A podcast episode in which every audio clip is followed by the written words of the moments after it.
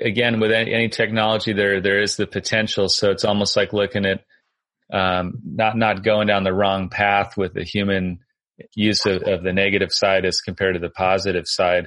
For me, I, I do feel like when the internet itself came out and when we had things like Wikipedia, if if you felt that human humanity, humankind are net negative people, then the bad would outweigh the good and Wikipedia would be full of false and fake information.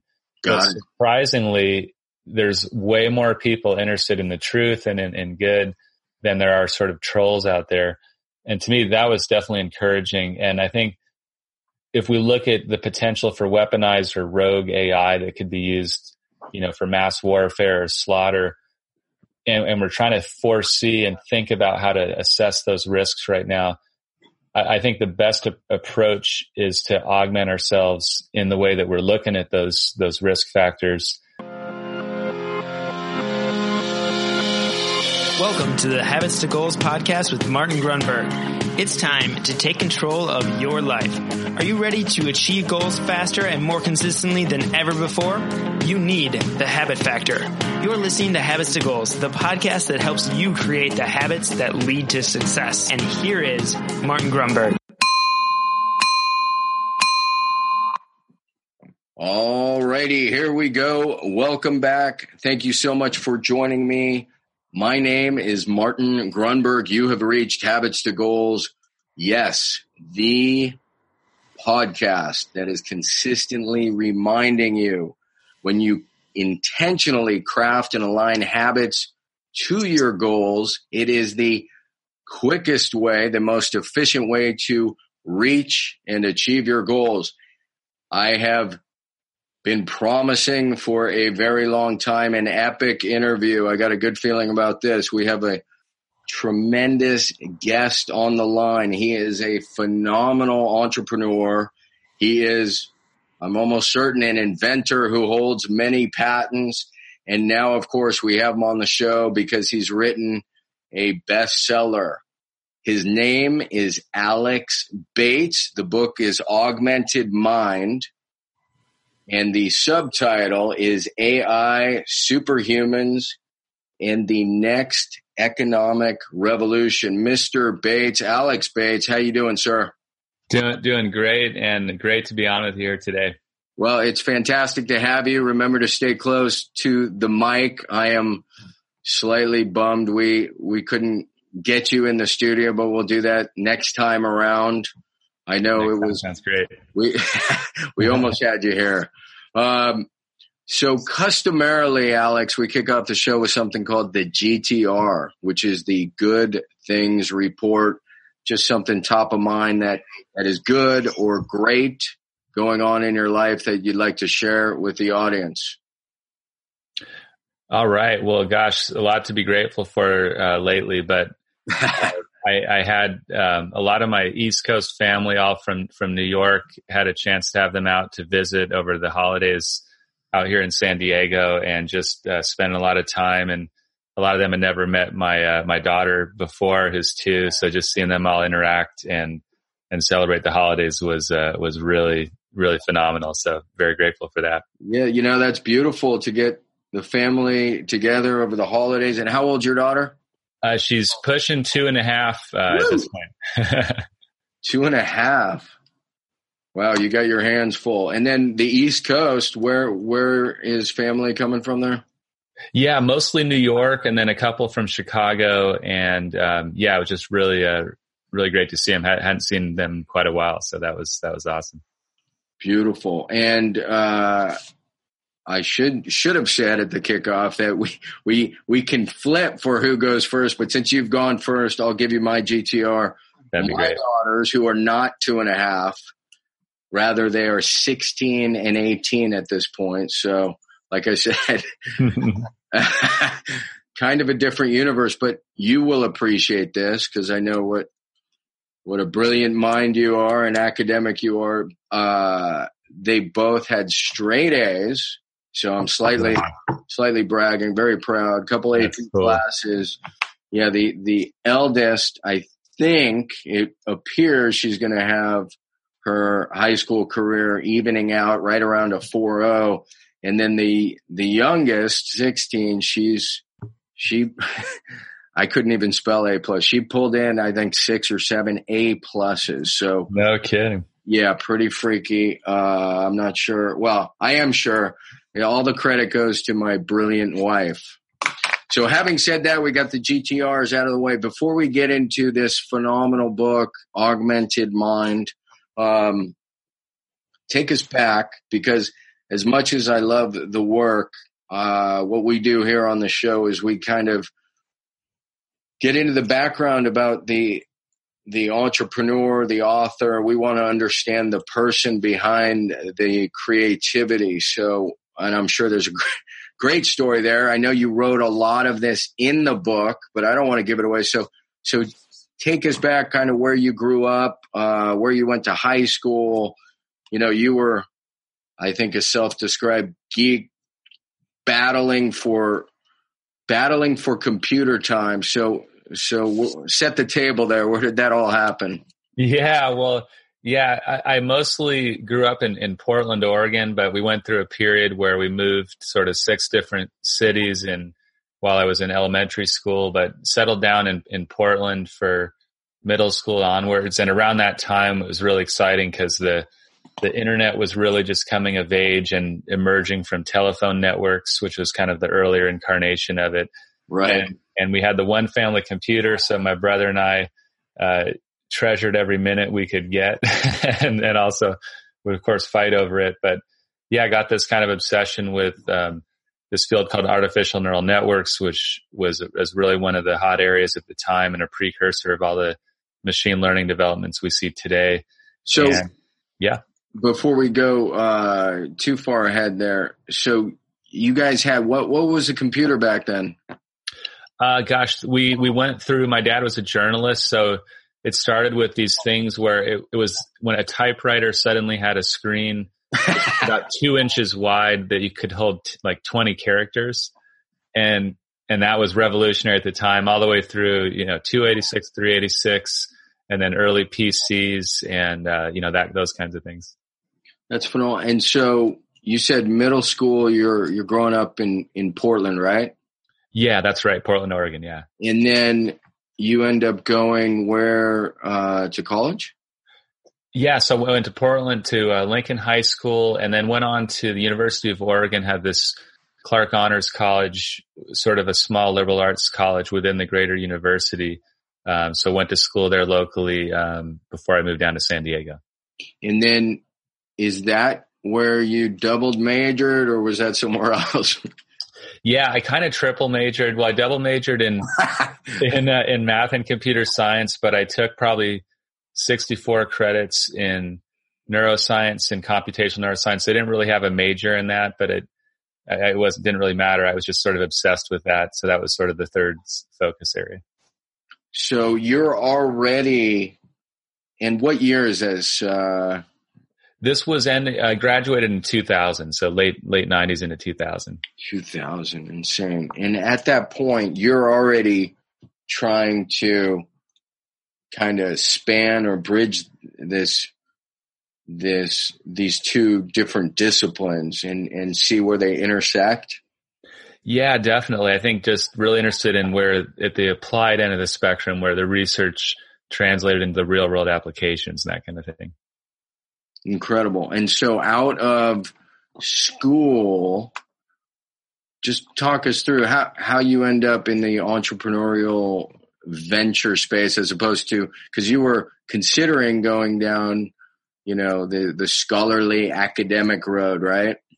Yeah that's right. Yes. And I, and I had I had been privileged to do research at a couple different labs as an undergrad and knocked out some about five publications. And I think they all expected I would go on the grad school path and I, I definitely considered it and I, I think I, I just decided to take a leave of absence and I was fascinated by entrepreneurship and had read all these biographies and decided to jump in the private sector and figured I would maybe go back.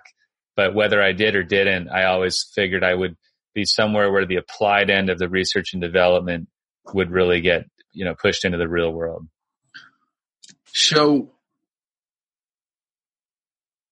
you're taking these classes like like how how is it I mean you you broke it down so brilliantly in the book but I want you to kind of mm-hmm. tell the story where you saw the the gap and how this AI was going to fill the gap as it you know relates to heavy machinery and that sort of thing.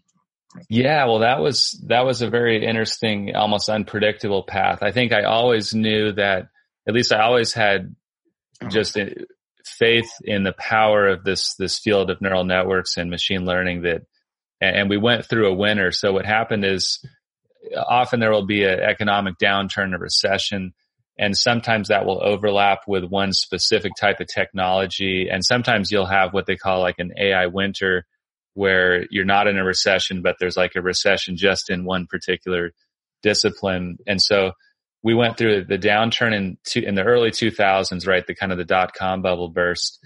Right. Then, then, after that, we had this this AI winter, and it was par- it was partly because there was a big focus on cost cutting, and these neural networks were, you know, siphoning off all the compute power, and and people said we need a simpler simpler solution, and but so during that kind of dual winter of the economic downturn and then the AI winter um, I w- we were I had done a stint at a big data company called Teradata, and then I had done some consulting where I met my co-founder. And I really had no background in industrial aside from a brief company in Oregon. Um, so it was one of those things where this opportunistic thing, my co-founder had this mechanical engineering knowledge and I brought the uh, kind of the AI to the table. Yeah. And I mean, just from a chance you know, happenstance almost encounter. It's it's a phenomenal story, but I just realized uh, we I may have made a gross error. So so let's back it up. Let's and by let's and us, I mean you define what is AI and what what do you mean when you're saying neural networks? Yeah, that's a, that's an important question because these definitions themselves have evolved over the years as well as the kind of the perceptions and then of course the marketing.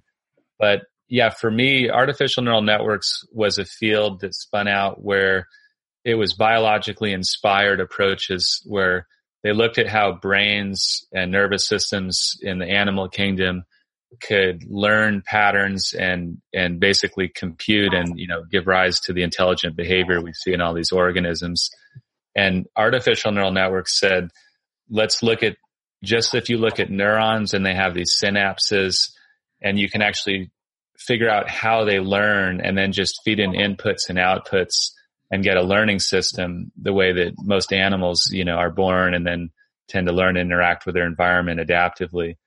So that, that was a subfield of artificial intelligence. Now, over the last couple decades, what's happened is machine learning came about partly because there's other approaches that are not neural network based that became, you know, powerful and, and had, had utility, even though they didn't, weren't sort of biologically inspired. So now artificial intelligence tends to be this umbrella term where underneath it you have machine learning and underneath machine learning you have artificial neural, networks. And so what, if I'm a visual person, I'm trying to understand a neural network, is it really just a, a bank of servers just connected and doing different things? Yeah, this one, it's a little hard to visualize, but one way to think about it, an electronic circuit that takes in inputs and computes an output, like a simple one might be um, a circuit that detects a certain picture that gets projected on the visual inputs. And if it sees it, it outputs a one. If it sees something else, it outputs a zero. Hmm. And that would be like a static circuit that it looks for some pattern and then it outputs a, number depending on what it sees. A neural network, the key addition is it's a learning system. So it starts off, it doesn't know really anything, almost like a human infant.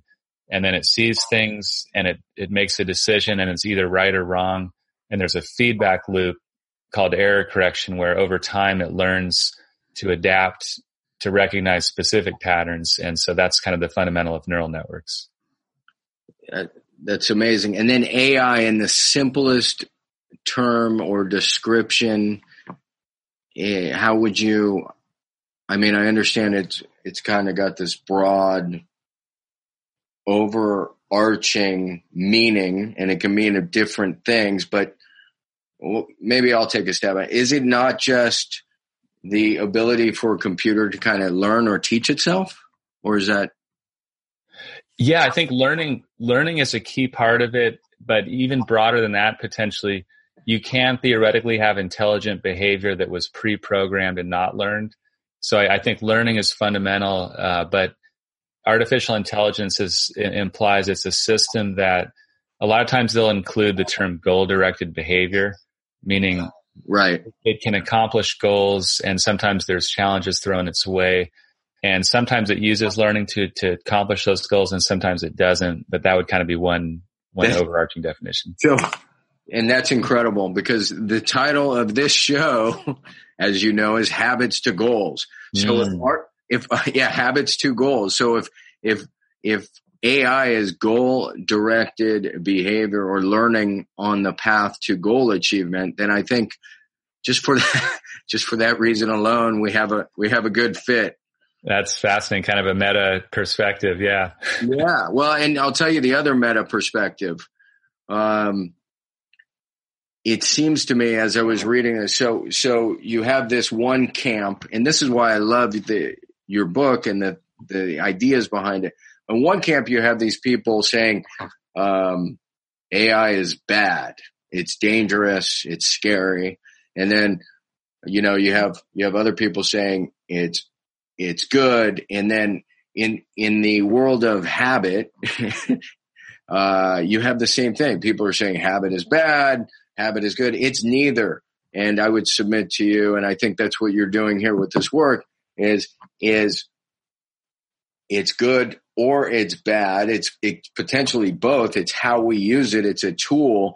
And what I love about what you're doing is um, saying not only can it be terrific, but when you combine the the creativity of the human mind, the things that humans do intrinsically well and intuitively well, like Intuit, and then you combine that with artificial intelligence, um, you have an unbeatable um, force, if you will. So I, I think that's another meta parallel, if you will.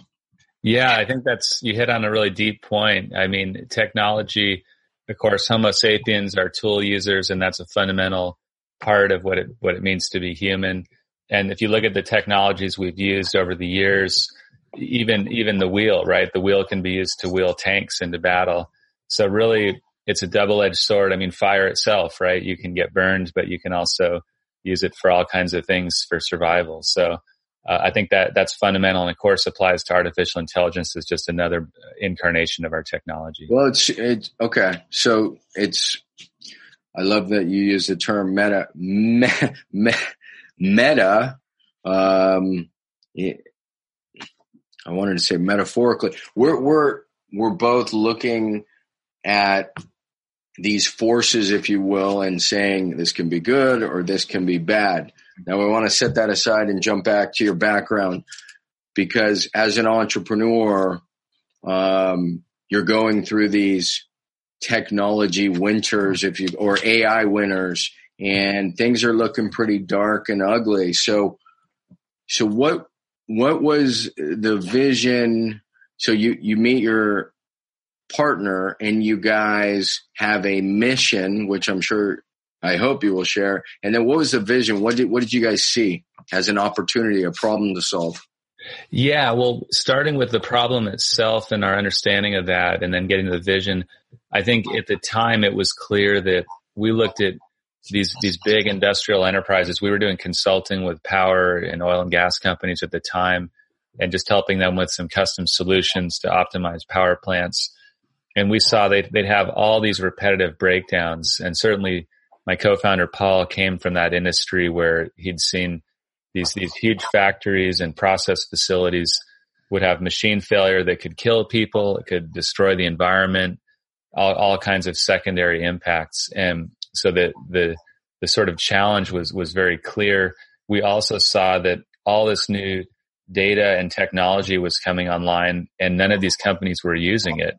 And it's not that they didn't have good intentions; it's just that they were kind of felt like they were drowning in, in this data and really didn't know what to do with it. So they'd use these old school maintenance philosophies where it was like calendar maintenance. And really our vision, what we, what we came up with was creating a world that doesn't break down was our, our mission statement. Say that again because I think it's so powerful. Oh, thank you. Yeah. So it was, uh, it was creating a world that doesn't break down. Creating a world that doesn't break down. That is so fantastic. Yeah. Th- thanks so much. It, it for, for us, it, it definitely, and, and for our team, I think it inspired us, but we, we also, to really get uh, that, those core values instilled in everyone, we would send engineers out to things like drilling rigs so they could experience a day in the life because when you were, when you, you were out there with those operators, you, you definitely felt it at a deep level. And these were smart people and they're, they're doing their best, but they had pretty, pretty immense challenges. And that's what we were trying to assist with. Yeah, high high risk, high stakes environment. Uh, I'm guessing if a rig or something goes down, it could be millions of dollars a day, and their their mindset is we're just doing what we've always done, which is maintenance by checking if our calendar says, uh, you know, it's June 12th, it's time to change out a, a washer or a bolt. Um, and so you guys are saying, well, these machines are producing so much, so much data. And correct me if I'm wrong, that there's a way that AI can run through that data and and in a proactive fashion say hey this thing might based on what we've seen in the past this thing may, might break down in uh you know two or three weeks yeah that's that's exactly right because what we found was our our machine learning pattern recognition could could detect patterns that the human operators couldn't see and, and the other key part was it, it could adapt because things change, you know, facilities evolve, new equipment is installed. And the, the previous approach, they would try to do rules and thresholds like if the cylinder temperature exceeds 190 degrees, then we need to go do an inspection. But those are really too rigid. And with our, our machine learning neural network approach, we're able to learn patterns, but also adapt to change at the same time. That's so phenomenal. So let's go back to one of that that early AI winter. I thought there was at one point, and it may have, may have been a different AI winter. It was based on um, somebody writing a white paper or, or or a book and saying how AI is never going to get beyond this or that, and then people. It was a well respected scholar, so people people started uh, or stopped investing. Um, so talk about some of those challenges. Yeah, that's right. Cause uh, there, you know, in the sixties was an amazing time because every couple years you'd have some kind of breakthrough and a lot of people forecast that within 10 years we'd have superhuman intel- artificial intelligence. Right. And, and, then of course they ran into some challenges and that there was a, a, paper written, there were a couple things. There was a paper written by um, an MIT professor that pointed out that the neural networks at the time were unable to basically learn to discriminate simple nonlinear patterns. And, and to put it simply, they, they just couldn't solve problems that very simple non-neural network approaches could. And, and that, that paper really led to a lot of people to declare neural networks are dead. And it definitely was, it contributed to a winter in that, that whole branch.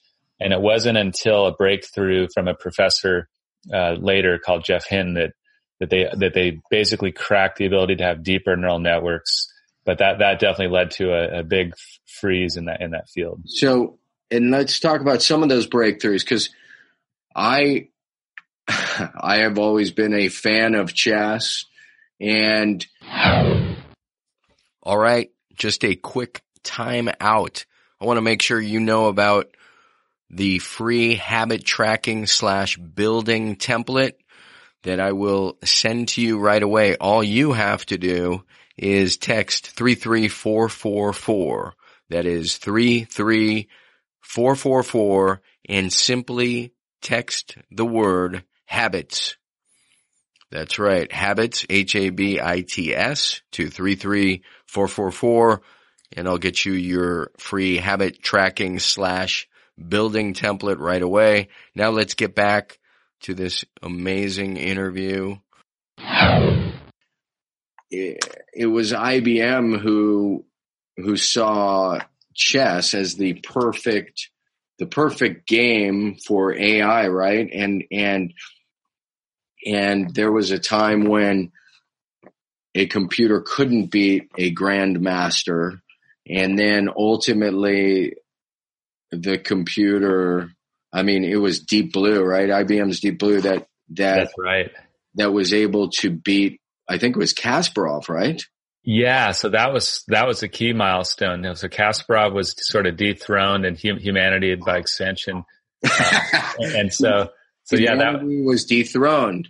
but but then and and again one of your great points in this book is and it's so well researched you talk about this centaur concept and and I can't remember are they centaur teams in chess Yeah, exactly. And that, that term was coined by, um, well, it's been used by a couple. Kevin Kelly, the former editor of Wired Magazine, really um, spread that term. But yeah, these Centaur hybrid human AI teams were are now the state of the art. So at the time, we kind of felt like, well, I guess we're done when it comes to chess. AI can win. But then Kasparov himself formed these freestyle tournaments where he said, you can have a pure AI team or you can have a pure human team. But the interesting decision they made is, or you can have a hybrid team with humans and AIs working together. And then the surprising thing is that these hybrid teams um, started winning all the tournaments. And so that was sort of one of the, the first case studies for this concept of a human AI centaur. That is, first of all, it's, it is as a human, that's super encouraging.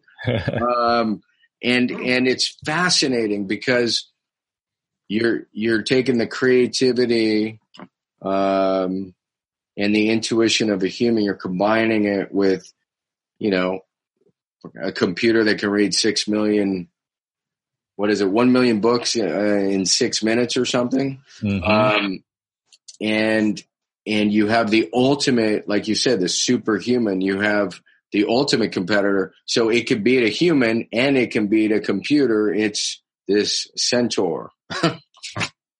Yeah, yeah, that and that was uh, I think that was a surprising thing, but now we're seeing that spread into other areas besides chess. So that's definitely encouraging for uh, for the human role. It's super encouraging. So what do you think's going on if you were to guess?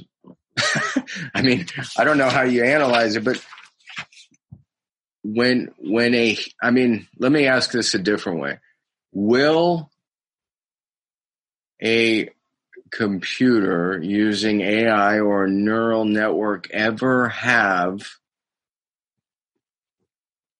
the ability to be and I, I know you get into all sorts of you know musically creative and, and even paintings but but creative like a human um where they have this intuition. You know at the level that a, Kasparov might see something on on a chessboard and just intuitively guess something. Or or is that intuition is that just more and more information and experience Yeah, it's a great question because really it gets into. I mean, there's questions: Will computers ever ever be intelligent? Will computers ever ever be creative? Will they ever have intuition? And creativity, intuition, I think, add a great perspective because in the field of artificial intelligence, there's been almost this narrow focus on intelligence, and only really recently, in the last couple years, there's been some some people also looking at well, what about creativity and intuition? And, and those are really separate concepts. They, they overlap intelligence certainly, but you can measure them and analyze them separately. And so, um, so those add a great perspective. And to your question about when will we have creative computers? I mean, we, we definitely have seen some low scale creativity with some of these specific types of things like uh, generative adversarial networks that we can talk about. right Um, but I think what we're seeing is the degree of human creativity that scientists and artists is orders of magnitude beyond that. So that was kind of the, the impetus on the hybrid approach as well. So, is there anything, and I keep wanting to get back to some of these other things, but what what makes you? I think we've talked about what makes you most optimistic about what AI, but what, what might concern you the most? I don't want to say scare. Yeah, I mean, great question. Again, with any technology, there there is the potential. So it's almost like looking at um, not not going down the wrong path with the human use of, of, the negative side as compared to the positive side. For me, I, I do feel like when the internet itself came out and when we had things like Wikipedia, if if you felt that human, humanity, humankind are net negative people, then the bad would outweigh the good and Wikipedia would be full of false and fake information. Got but surprisingly, there's way more people interested in the truth and in, in good than there are sort of trolls out there. And to me, that was definitely encouraging. And I think if we look at the potential for weaponized or rogue AI that could be used, you know, for mass warfare or slaughter, and, and we're trying to foresee and think about how to assess those risks right now, I, I think the best a- approach is to augment ourselves in the way that we're looking at those those risk factors, um, and, and then we'll be augmenting superhuman ability to assess those risks and also to make sure we're not going down the wrong path. Um, but in terms of what probably in the short term, what concerns me the most, um, I mean, of course, you have sort of an arms race between the U.S. and China, and certainly the military research organizations are are not going to be party to any kind of pacts for you know pacifist AI, just from a practical perspective. Um, so, I mean, for me, I think the best bet is is to really make sure we have enough uh, research and development on friendly AI to sort of complement that. Got it. Well, well put. Yeah, and I don't want to go entirely down that rabbit hole. I'm just thinking about I I don't know. It's it it becomes it becomes a bit overwhelming to ponder. And I guess I was thinking is at, at the core level, would there be any way, and I don't think there is, to to code some sort of base ethics or is somebody working on that? yeah, well, that's an interesting idea. I, I actually think that there is something to the fact that the vision that you set really drives how you develop technology. And if your vision is just racked by fear or paranoia or you know, anger, you're going to build that into it. And so certainly if if you have sort of altruistic intentions, then that's going to help drive the development of the technology as well. So, I mean, I think there is something to the, the, I guess the mindset of the developers that are, that are building those and how that, but in, in terms of trying to pre-code these sort of tripwires to stop rogue AI from spreading, I, I think we're too early stage to even really get into that at this point. There has been some interesting research published, but I, I feel like we'll need a lot more augmentation to really get into that. Got it. I just figured I'd throw it out there. So let's bring it back to you as a great entrepreneur, a creator, a thought leader, a thoughtful person. Um, I know that there were, and you cover these in the book. I mean, there there are days you're worried about you know, things like payroll and debts. And, and, and so I guess I'm going to go through some of the standard questions that we use in our interviews. And, and then one of them is just how, how do you, AB, battle through tough days?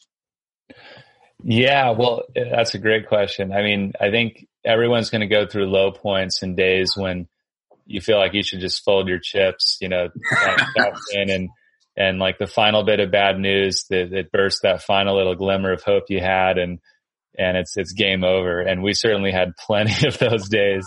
Right. And, is there any any in particular uh you could share? Or if you don't well, want it that's fine too yeah i mean there was a lot of things there were times where we were late on payroll because we, we an order came in late or we thought we had an order in the bag for you know a big major customer and then got news that their CIO had left the company and now a new one was coming in and uh. we had no idea if, if they would carry forward. So there were all these, these little things and, and then just kind of miraculously when we thought we were, you know, the lights were about to dim and another one would come in and the lights would turn back on. So there's definitely quite a few of those.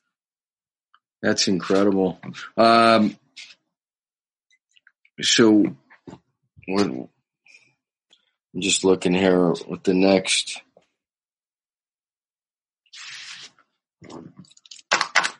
So, I don't know if I want to go into this now, but I might as well. How how do you define success? Hmm, that's kind of a deep one. I, yeah, I well, I know you're you you uh, studied a lot of philosophy. You read a lot of philosophy books. Again, as an entrepreneur, I, I I just my sense is you've you put some thought into this. I'd love to hear your answer.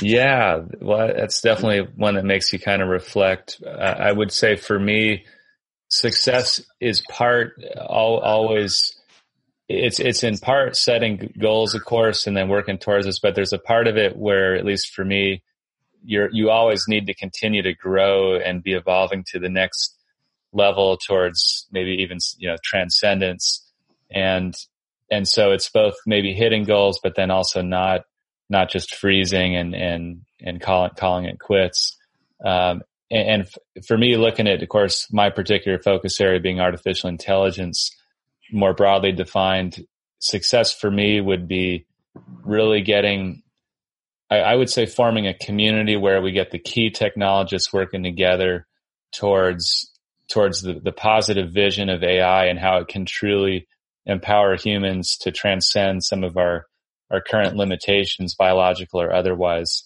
I mean, that's a pretty lofty thing.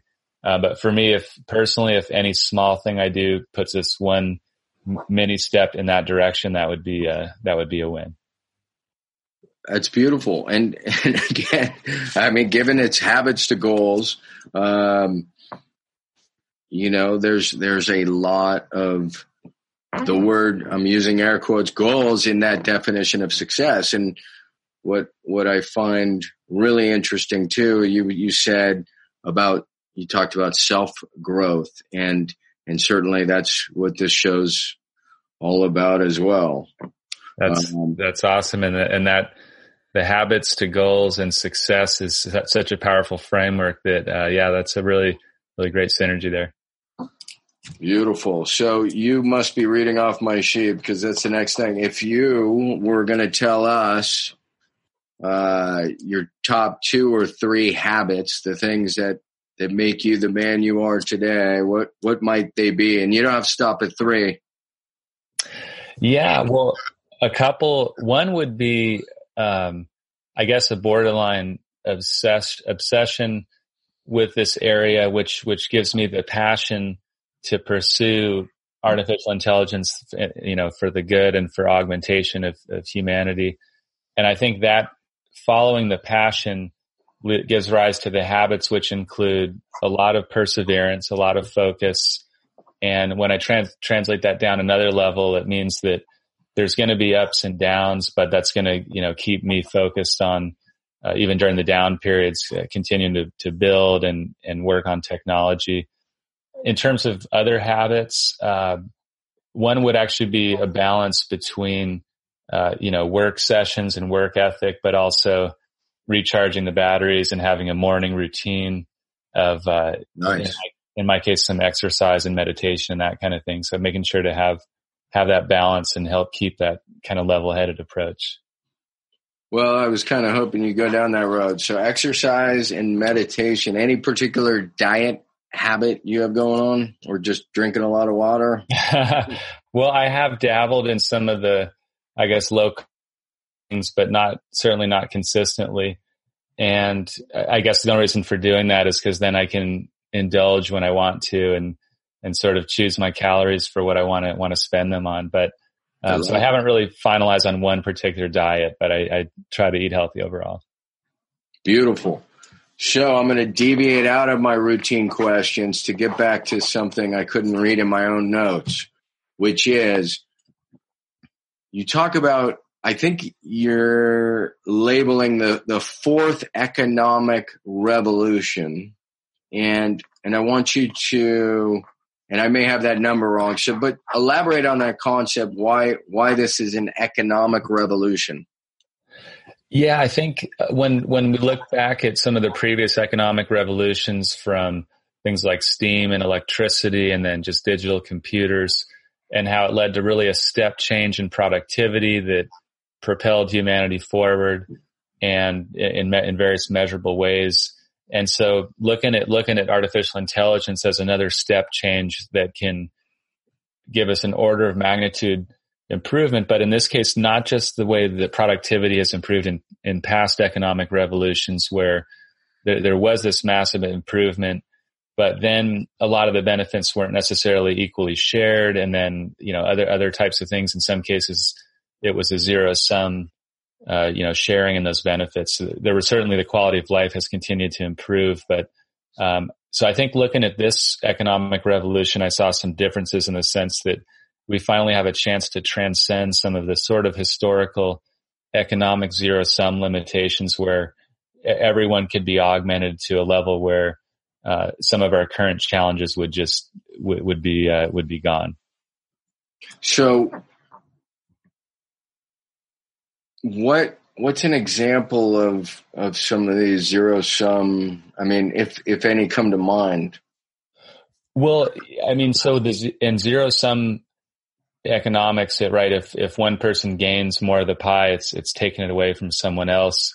And in a positive, some sort of abundance post scarcity world, if if we had solved energy and clean energy and environmental type type challenges where eh, there was sort of abundant um, energy, we didn't have some of the limitations that we have right now, and we had a lot more freedom, both economically and otherwise, what we're interested in. So, and, and sorry, oh, yeah, so you see AI as as bridging that that gap, making, for instance, power more plentiful, or or human effort. If if it's if it's reduced over here, it's gained over here, and and that makes other resources more plentiful. That sort of thing. Yeah, definitely that sort of thing. And there's there's certainly some things to work out along that path because, but you know, people talk about a basic income and then you just might say, well, what would be an abundant income? And then there's still a certain amount of competition. And some of that is actually healthy to sort of motivate people to, to work harder. But, uh, so there's, there's some things that as, as, we evolve to a higher level of, of thinking, maybe that, um, that it will still have to be solved. But I think there's, there's a massive opportunity to do that. Okay. Got it. So let's go back to Mr. Bates then. Um, if you were giving advice to your 20 year old self, knowing the road that you have traveled, um, what might you tell yourself, assuming you'd be smarter? And actually, you would be smart enough to pay attention. yeah, no, that would be really interesting. I mean, if I went back to, to that time frame in, in the 2000s. I, part one thing would be to not worry so much about uh, what competitors are doing or or negative news you read in the media, but to just really focus on uh, the what what I was passionate about and building the technology and and everything else will just sort of work itself out and to not get distracted. So that would be one thing. I think when you're starting out, you tend to really keep an eye on all the potential bad news and risks and maybe, you know, waste some unnecessary cycles on that. And for example, when we were acquired, we were shocked to find out that, um, you know, our, our, our, sort of the big Goliath in the industry was GE. And we found out that actually, um, they were pretty scared of us. Um, at least th- there were some opportunities we were doing, doing really well and winning some accounts. And, and whereas we were living in abject paranoia of this, these large gargantuan competitors. So, one thing would just be to sort of really just focus on your customers, your technology, and not not worry too much about what everyone else is doing. So you were you were paranoid about this big competitor that ultimately acquired you, anyways. Well, yeah, and, we actually were acquired by a company called Aspen Tech, but but GE um, we we had a chance. A, a number of their employees came over to uh, to Aspen Tech post acquisition, so we just yeah. we, we heard kind of the inside scoop, I guess. Amazing. So and talk to me, share. We're we're rounding third here, so we're almost done, my man. Um, what are some of the transformative books, some of the formative books, some of your favorite books that have helped uh, shape your mindset? If you could share two or three, that'd be great.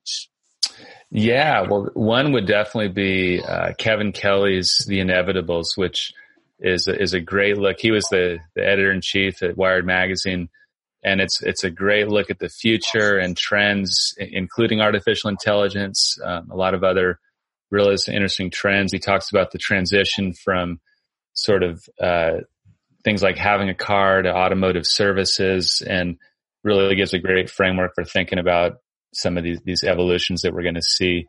So that would be a key one. Uh, another one would be uh, Peter Peter Thiel in his book Zero to One. I thought he gave a great great framework for thinking about um, you know how to make these technologies to lead to natural monopolies, but that can really carve out um, major advantages. And and that was another great book. Um, I'd probably throw in Habit Factor because that, that was. you did not read that.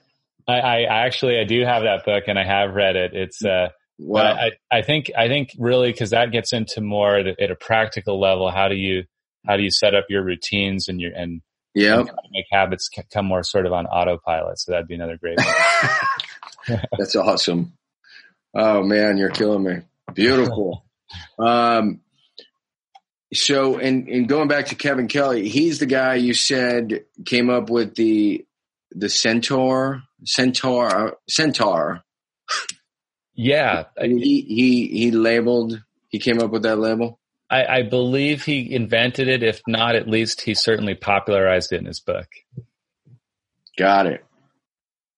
And we are just about done but the uh any tech tool website app something you cannot live without Hmm. Well, I for me, especially as I got into some writing, Evernote was invaluable just for over the years, whether it's on my iPhone or iPad or laptop. Uh, whenever I have a spare moment, I just I'll record a little note uh, into that, and that actually ended up laying the groundwork for the book that I ended up writing. So I think having a, having that tool to force you to sort of store all your notes in one place instead of being scattered all over the place that was a, that was a key one for me.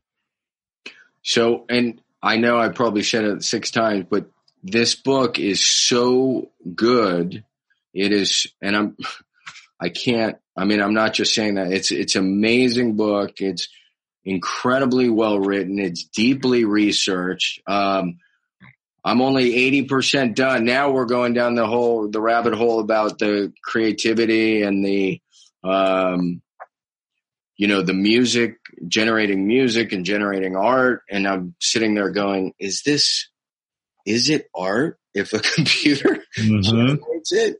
I'm just like, oh my God. But your book is just magnificent. And I'm just, I'm blown away. So augmented mind.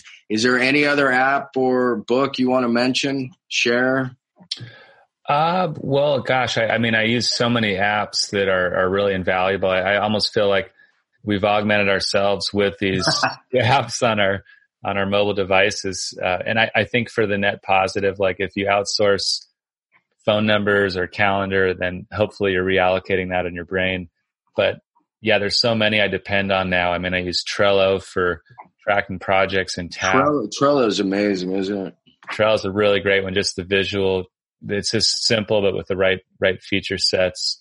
Um, and and I mean, of course, Zoom for meetings. Um, yeah, pretty pretty major list, but um, a lot okay. of great. Well, that's great. And and so you you say you say things sometimes. I'm not sure people necessarily grasp. And and what you just said was a fantastic example of because of the telephone or smartphone, we have all these.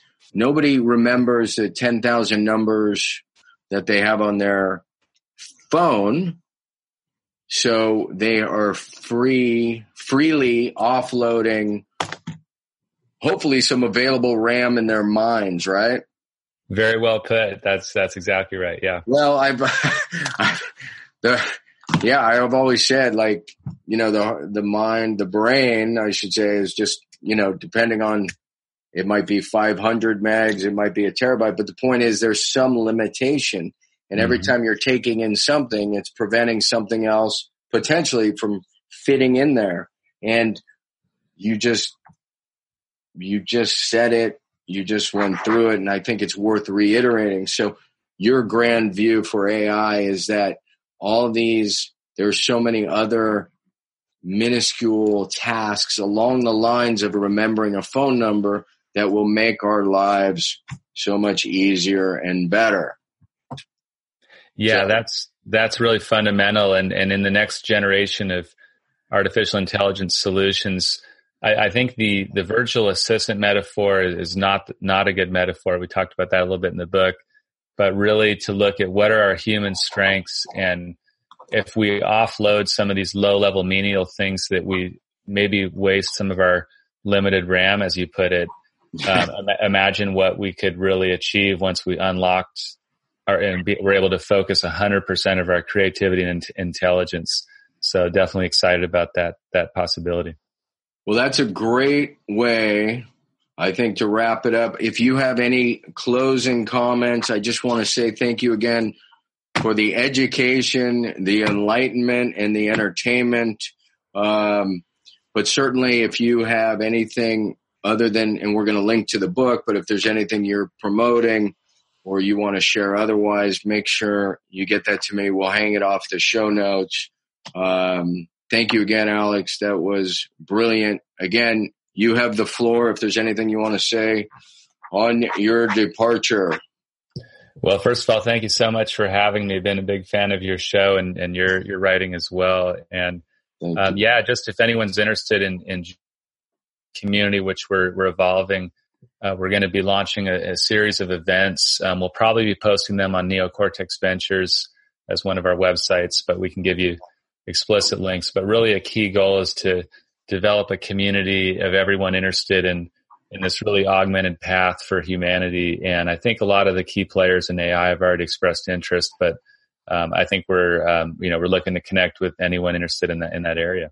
That's fantastic. Even better way to end it. And I'll tell you, uh, yeah, what a great comment. The the book launch party that you did was tremendous, and the talks were great and um, just thank you so much for for doing your work and painting a a prosperous and positive future as it relates to AI. Alex, thank you so much, sir. Martin, thanks. It's been great. All right, hang out before as we say goodbye. goodbye. Will do.